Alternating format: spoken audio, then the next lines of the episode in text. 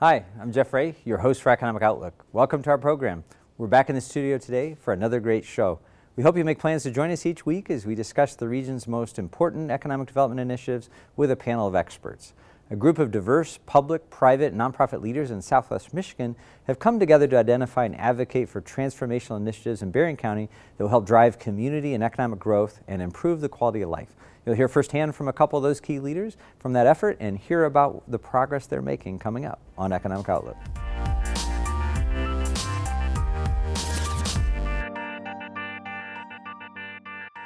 Leaders in Berrien County have learned the power of collective impact as they work together to drive economic growth and improve quality of life in southwest Michigan. Today, we're taking a closer look at those transformational efforts with John Proos, the Executive Director of the Southwest Michigan Strategic Leadership Council, and Todd Gustafson, the Chief Executive Officer of Kinexus. Guys, welcome. Thanks for being here today. Great to be here. Thanks. Yeah, Todd, you're an old pro. We appreciate you coming back. John, we're going to break you in today, your first uh, time with us uh, here. So we're looking for a great discussion. You guys are both doing some terrific work in Southwest Michigan, and we'd love a chance to just talk a little bit about it. John, we'll start with you. Uh, so if somebody doesn't know, mm-hmm. hasn't heard of the Strategic Leadership Council, just give us a highlight of sort of what, what it is. You bet. And first, I want to be very careful because Todd is a board member of the Strategic Leadership Council too. So his favorite board member. Okay. That's right. Yes, favorite I board like member. this. I want to make sure that we do a really good Today. job. Right. uh, the Strategic Leadership Council is is the inception of the former chairman and chief executive officer of Whirlpool Corporation, and then the president of Lakeland Health, um, which of course now is Corewell Health, with many different acquisitions for for the health system in Southwest Michigan, and and they recognized that a collective impact organization that aligns the, the many disparate organizations in Berrien County coming together to see economic growth, to see an increase in wages, to see better graduation rates, to see growing economic benefit for all of the community, all of the communities in Berrien County. How can we see a greater uh, engagement amongst all of those disparate organizations? And so when you pull all of those people together and all of those CEOs together, of which Todd is one, then the CEOs themselves can have a really high level talk about what kind of data are we looking at to identify success or failure. And are we beginning to move the needle in some of those areas that give us the chance to, to begin to see that rising tide for all of Southwest Michigan's families, men, women, folks who come to the community from outside, uh, look to retire, uh, but what about all those other folks that are here already anyway too, and the growth that we want to see?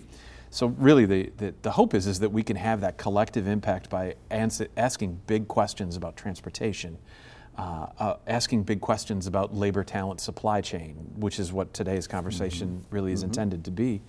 And when we align all of those organizations, can we then do so in a way that isn't anecdotal, though that's important, but instead is data driven so that we all are speaking from the exact same set of data we can agree that this is truth, and then we can move towards what solutions to some of those truths are. And some of the, the bitter pills of truth in this labor supply chain is, is going to be difficult to talk about. We're going to have to figure out ways to solve that in Southwest Michigan. Great.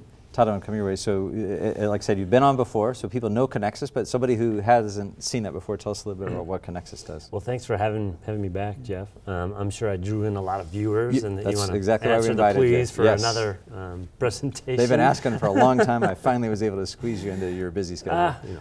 uh, Kinexus Group is an economic uh, workforce and, and, community development nonprofit that's headquartered in uh, Benton Harbor. We have statewide services and programs across the across Michigan and uh, and I'm fortunate enough to be on the SLC and, and kind of and, and hopefully uh, help that group move the region forward. And, and John's maybe being a little humble, but show show us a community in the country that is vibrant and thriving, and we'll show you a community that collaborates and works together and is asking the big questions John mentioned. And, and that's what we're, we're trying to do is move Southwest Michigan first, uh, Southwest Michigan forward um, on the, some of these issues. So great. John, let's talk about the collaboration for a second. Yeah. So, so you, uh, who are some of the, um, not, not specific people as much, but the who's at the table? Who's part of this? Um, sure. Of this overall effort. Sure. Um, there's a recognition that our local municipalities need to be at the table mm-hmm. for what is called our best practices committee. Um, the chief elected officials, as well as some of the appointed officials, both at the county level and each of our of our municipalities um, 39 total municipalities in Berrien County alone, if we can draw them together to work cooperatively, uh, for example, the Marquette Greenway of, of, of the trail system here in northwest Indiana and southwest Michigan is a big success. Connecting the, the, the Marquette Greenway to the rest of Berrien County is a dream, and in fact, there's a very well devised master plan to, to work towards that. But you can't do a trail system and in linear parks, if you will, without being able to work from one municipality to the next. So it's as much relationship development as anything else. And then, of course, you can imagine all of the top employers that we have. Um, from municipalities, then right into some of our largest manufacturers. And, and we have a, a, really unique sort of situation too. Berrien County has some of the highest rates of nuclear engineers. Mm-hmm. Uh, not surprising when you consider the DC Cook nuclear plant from Indiana Michigan Power. And then just up north in South Haven, many of our residents in Berrien County still work at the Palisades nuclear plant, which now is owned by Holtec.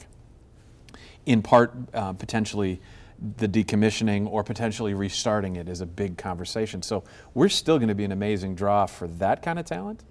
That's a very high level talent, but at the same time, all of those talented people come with the needs to have many other industries a part of it. So we're represented amongst uh, about 125 different top leaders of both non governmental organizations, not for profits, and for profit organizations.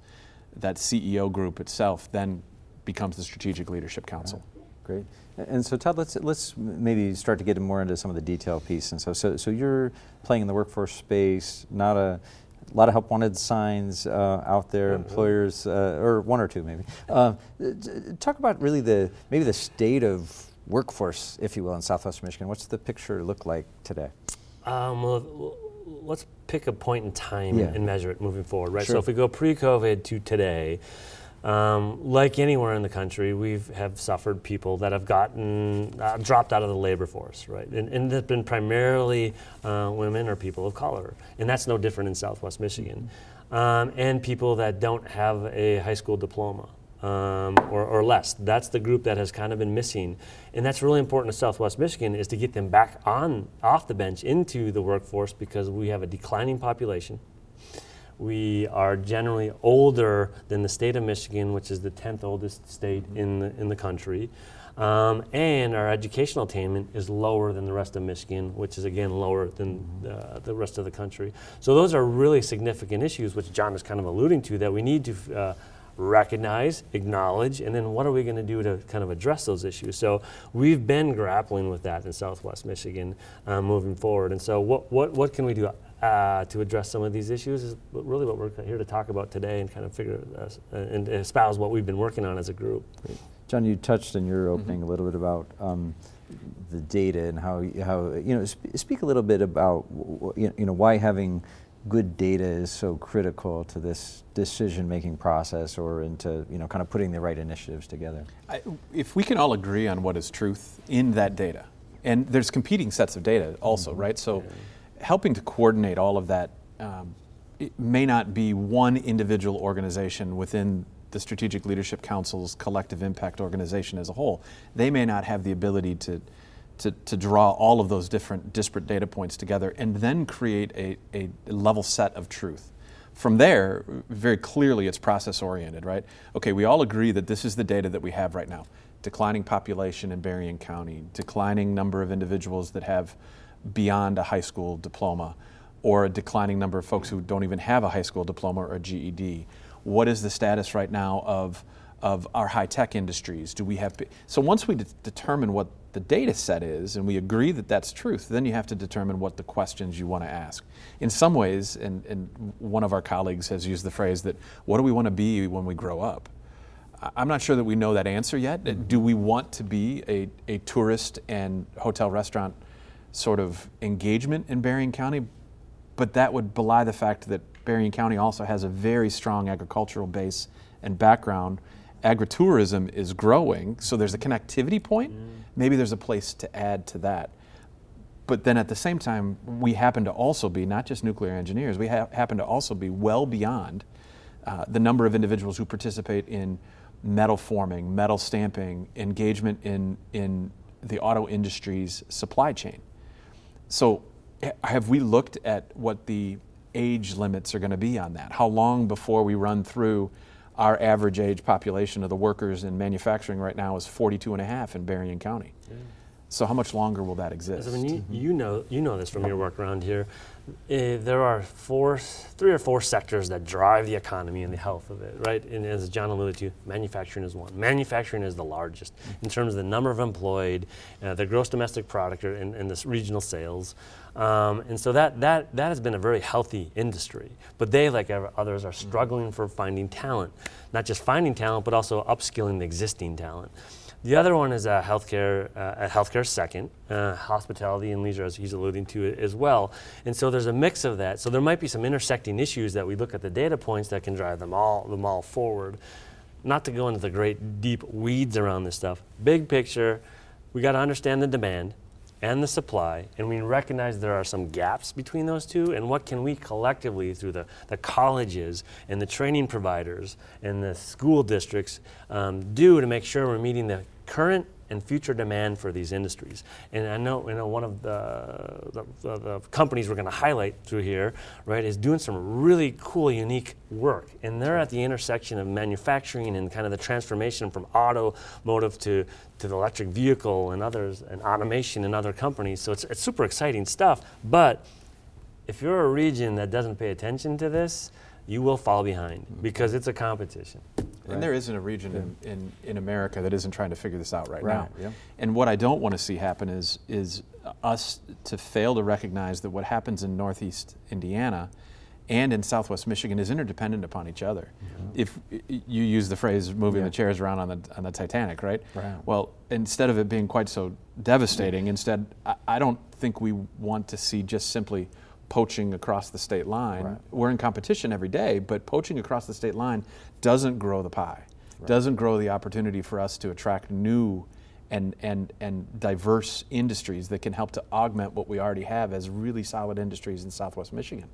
Um, if, if we simply lose all of that talent across the border or someplace else, it, it's no value to anybody at the end of the day. Um, uh, it, one of one of our uh, uh, one of our superintendents in public schools made the statement that oh yeah, we found our teachers. We just took them from another district. Right, yeah. That's, an, that's yeah. an insufficient response to what I think is a really big problem, which is how can we be recognizing where we need to put the right kind of talent um, and the right kind of training in place to be an attractive place. At the end of the day, our economic developers like Cornerstone Alliance mm-hmm. and Rob Cleveland yeah. can very quickly then respond to that and say, hey, you, Corporation X, you're looking for this kind of talent we already have identified and are in the process of spinning up that talent right now through our community colleges, through our universities, through our attraction and retention tools. Um, and then you put a dashboard to that so that we can all look to that target and say, are we meeting that target? Do we, did we get the 30 different nuclear engineers we need to have in Southwest Michigan. And, and, you, and you know from your work that that's one of the first questions that these companies Absolutely, ask, especially when they're expanding or relocating to a place is, can I find the people I need mm-hmm. to work right. here? Absolutely. Yep. Uh, so, guys, we're going to hold this conversation for a second. Take a quick time out. We're going out into the field. We're going to go uh, take a look at uh, the uh, one of those companies that you mentioned that's doing some great things in Southwest Michigan. George Lepiniotis, my co-host, is out there. George, let me toss it to you. Thanks, Jeff. I'm in Bridgman, Michigan, my very own hometown, so I'm always excited and eager to come back. I'm joined today by Steve Jackson, COO of Eagle Technologies. Steve, thanks for being with us. You're welcome. Steve, we are standing on the balcony overlooking your plant, and I know this is your conference room and your office center, but uh, before we get to what's going on behind us, let's talk a little bit about you and Eagle Technologies. What is Eagle Technologies? Eagle Technologies is a automation integrator for fac- factory floor applications. Uh, we build basically automated systems to replace manual lab- labor in the factory setting. Got it. And so when we see pictures of modern day assembly lines with robotic arms and automatically moving parts, that's where you guys That's us. All right. Well, that's a great thing. Uh, let's talk a little bit about the history because I, being from Bridgman, understand the history of the manufacturing base that is call it, that's kind of fertile in this area. But but Eagle didn't necessarily end up here by accident, did you? No, we started as uh, Eagle came out of the the early Weldun Corporation days. Um, Weldun was sold to Bosch, then sold to another company, and eventually Eagle bought it, and it became the factory that you see today. Yeah, And Weldun was one of the early pioneers in this automation industry, back even before computers necessarily, where the, the automation and the movements were still mechanically controlled. That's correct. Yeah. And so, speaking of that computer, that changed the industry, if I, if I understand your history. Mm-hmm. As you progress now and you find yourself in tiny Bridgman, Michigan, I know in the studio, Jeff and the guests are talking a little bit more about the challenges that you have with your workforce. Uh, yes. How is it that you staff a facility building such massive automation systems for some of the world's largest companies? Well, uh, staffing is a challenge. However, we're fortunate here in southwest Michigan to have a, a rich history of tool making and machining that uh, came back, goes back to probably immigration to the area. Um, we are able to um, recruit um, and educate some of the local um, high school graduates and people looking for a career uh, to be machinists or uh, pneumatics uh, assemblers, mechanical assemblers, or electricians. Okay. I affectionately used to refer to them as the kids that love to play with Legos and erector sets, right? But nowadays it's even more advanced than that. So as as you're looking to these young people who are who are potentially interested in the career, what is their path? How do they go about learning the trade or, or, or looking into this as an opportunity for their career? Um, through some of the community colleges, we have what's called a pre apprenticeship program where they get a chance to explore three, four different disciplines within uh, what we're looking for and then make a decision on the path that they want to go, whether it's a mechanical assembler or a pneumatics assembler or electrician or be a machinist. Got it. And how long would that program generally take, and what does it involve for a young person who might be interested in pursuing that path? It's a four year program. Um, there is obviously uh, the Hanson Center at Lake Michigan College is one of the areas that we get our, uh, our participants educated and then they go to work during the day, go take class in the evenings, and then we have a summer program that gets it's a 10 week program that I think eliminates a year's worth of content. So they can accelerate it by getting into that program. And I take it the sooner they accelerate it, the sooner they get done with the program, the sooner they can get full time employment. And the wages, the salaries that these people are making is pretty impressive, isn't it? It is. However, um, they are full time employees usually of Eagle prior to finishing the apprenticeship. We hire them full time, they're paid full wage, they're paid, um, they, they get full benefits as if they're an employee, and we pay for their school and, and any of their study activities. That's quite the opportunity for many. Uh, you talked about the Eagle Hanson, uh, the, the Hanson Technology Center mm-hmm. that uh, traces its roots back to Merlin Hanson, uh, one of the pioneers of the industry, founder of Weldun. How is that center set up, and do, do, what is your involvement with it? Have you? Does it really train these young people to do what they're doing here? It does. It is more of the bricks and mortar schooling that they take. They take classes in machine tool they take classes in pneumatics, they take classes in electronics and electrical assembly. Um, they basically educate them while we are giving them the on the job training. Got it. At any given time, how many of these apprentices are here at Eagle? We have a few, a little over 30 apprentices active right now. We just had a nice graduating class, and every year we bring in uh, a graduating class anywhere from two years ago was one of our largest, 21, and uh, um, every year we recruit out of the high schools and uh, and people that are looking to start a career later in life. Well, that's awesome. Well, thanks for your time today. Thanks for showing us around. It's really impressive what uh, can happen in such a small community, and uh, especially when you get creative with your resources, right? Yes, it was my pleasure, George. Thank, Thank you. you. Jeff, back to you in the studio where I'm sure you're going to talk more about uh, some of the programs that exist to help the businesses in and around our entire community solve one of their biggest challenges getting people to join the crew. George, thank you. Appreciate that inside look. Todd, you were right. What a great, uh, great spot to visit there, and I'm glad we had a chance to highlight it for um, for our viewers. John, let me come back your way. So, uh-huh. so think about you know this work, this collective impact. You're focused on a lot of different things. What you know, kind of what's the catalyst to um, get this work going? So it was a few years ago that the, the question about housing um, kind of erupted at the board level. And I neglected to mention that, that Jeff is also one of our board members. Exactly right. So we appreciate your Sorry, engagement Yeah. and the extra work that you put in for the Strategic Leadership Council. But what's interesting and unique was we didn't come at the, the question about housing um, from a, an analysis perspective right out of the gate. We, we asked the question, what, are the, what is the data that we're using, and does that data give us some idea of really where the problems are? We found, for example, that there in this in the data set itself is that some of our obsolete housing was so obsolete that it is completely unusable. But folks are living in homes like that, right? It's probably no different in South Bend, Elkhart, uh, LaPorte, Michigan City. This is pretty traditional in the Midwest, right? That we see a lot of obsolete housing. But what we didn't have was an understanding that, that it is pervasive in almost all of our communities. Now we've got a little better understanding that led to a series of questions. The questions then led to answers like, hey, can we do some more density? Can we change some of the regulations at the municipal level to allow for that? Which then led to, can we repeat this tool? Can we continue to repeat it so that we have updated information?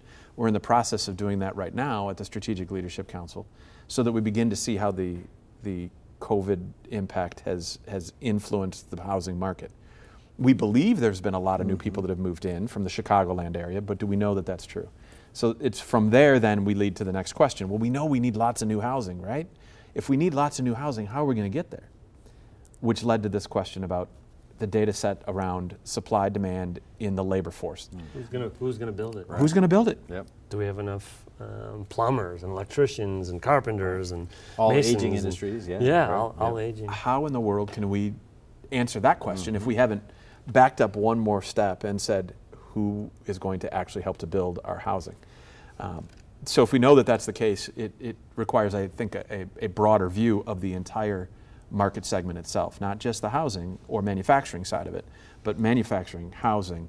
Who do we want to be in Berrien County when it comes down to um, agriculture, uh, agritourism, tourism and the industries that surround it, service industries, and so forth. Um, and that really led to this question of labor supply chain and where do we fit in that, that cross section of demand and supply. So Todd, let's come your way because this is your space that you play in every day in our last you know four minutes or so. So talk about the the tools or the information that that you're pulling together. I, how are, how do we get the people we need to to solve John's problem there? And you have about 60 seconds to answer right, I'm just kidding. Big picture, right? You're talking about Yeah, the sectors, yeah, right? And if right. you're talking about Yeah. construction or if you're talking about manufacturing, you break it down into the subsections of those sectors, right? So for manufacturing, what are the sub subsectors of importance, right? Mm-hmm. Electrical equipment, appliance, and component manufacturing, that's tier one. What's tier two? Plastics and rubber products manufacturing. What's tier three? Primary metal manufacturing. Okay, and you break it. How? What is the what is the existing need from employers and what is their projected need, right? So if you're talking about in manufacturing, trans- transferring to electric vehicle manufacturers, do you have the existing skill sets on your team now? And if not, what do you need into the future? That's the same for the construction industry, right? And that's, that's pretty static. So I, I, the, the matter of the fact here is we don't have enough people that are working in construction to be able to build the houses. So what do we do to recruit people interested in those occupations? Where do they go to get trained? Who's helping offset the costs for that training? And at, most importantly, at the end of the day, are they getting a job? And who's hiring them? So it's, it's aligning all those, which is what John is uh, referring to. And you can replicate that in any of these sectors. Construction and housing happens to be one of those. Transportation and infrastructure could be another one as well for Southwest Mi- Michigan. And of course, manufacturing, healthcare, and so forth. right. And we've just heard too, Jeff, uh, the, the huge amount of monies that are coming in on infrastructure, but the mismatch right now for the number of people available to do those jobs. Right. Yeah. So we're going to see a lot of orange barrels over the decade ahead. Yeah. But do we have folks that are actually on the job site to do that in an efficient manner? And ultimately, what does it do? It drives up the overall cost for the product itself because you now have an inflated cost structure to be able to produce the same amount of value in the infrastructure improvement. We just have a lot of work to do to understand what our labor supply chain, supply demand issues are. Yeah. So, so John, maybe I'll give you last word, uh, last minute or so. Talk a little bit about just some, uh, what's next, some of the key milestones that, that we as a community should, should be watching for in, in the work that happens So the key milestones for us at the Strategic Leadership Council is is first to get the data sets underway. Um, this has been approved at the board level. You both have been aware of it, and we know that this is something that's really, really important. Uh, after that, it's, it's a matter then of the subcommittees of all of the different individuals at the community level understanding the data and agreeing first on this as truth. And the most the most difficult part of that will be projecting the demand. Yes. Mm-hmm. You can have an anecdotal conversation with an employer and get some general That's right. data out of it, but it has to be it has to be more rigorous than just that. Sure. That's exactly right. And then once we start to determine what those answers are, um, what some of the solutions to it are, we can then start to hold accountability for some of the training, some of the educational opportunities, some of the attraction and talent uh, retention sort of tools that might exist at the economic developer level. Once you start to put those out on a dashboard of success or failure, we can start to look at progress being made on a quarterly, biannual basis in our in our strategic leadership summits, and Great. that'll give us a chance to work together towards solving these problems. Good. So some terrific work, guys. Thank you so much for giving us a snapshot of it today. We'll be watching with success and look forward to being uh, participating in that discussion as well. Too. Appreciate it. Thank you. That's it for our show today. Thank you for watching on WNIT or listening to our podcast. To watch this episode again or any of our past episodes, you can find Economic Outlook at WNIT.org or find our podcast on most major podcast platforms. We also encourage you to like us on Facebook, follow us on Twitter. I'm Jeff Rea. I'll see you next week.